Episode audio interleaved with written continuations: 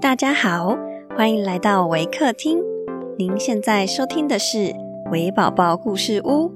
本节目为台湾维客公益行动协会远距陪伴服务项目，透过讲故事的方式，陪伴我们在全球十一个国家、四十八个服务据点的孩子，让疫情所带来的距离不再是距离。本集节目由蔡少凤女士赞助支持。亲爱的听众，我是 Miss Tiffany。今天要讲的故事是《Bruce and the Spider》。本故事将以英语进行。Hi everyone, I'm Miss Tiffany from Waker. Today I'm going to share a story about Bruce and the Spider.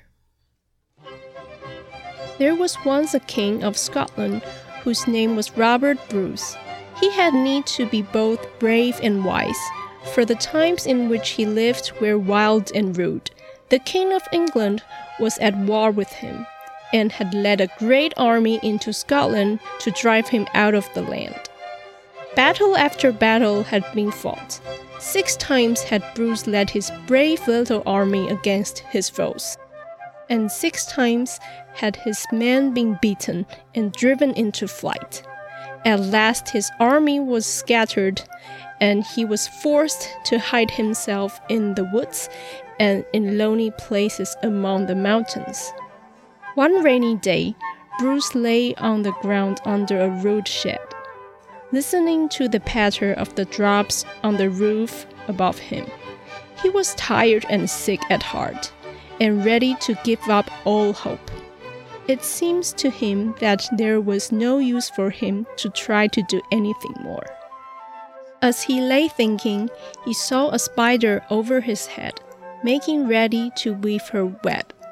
He watched her as she toiled slowly and with great care. Six times she tried to throw her frail thread from one beam to another and six times it fell short. Poor thing, said Bruce. You too know what it's to fail.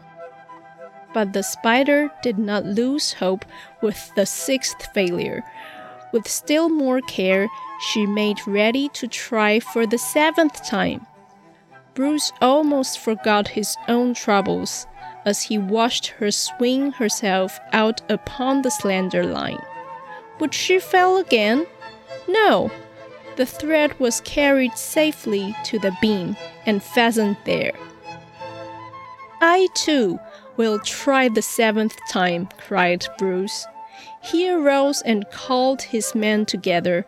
He told them his plans and sent them out of the messages of cheer to his disheartened people. Soon there was an army of brave Scotchmen around him. Another battle was fought, and the King of England was glad to go back into his own country. I have heard it said that after that day, no one by the name of Bruce would ever hurt a spider. The lesson which the little creature had taught the king was never forgotten.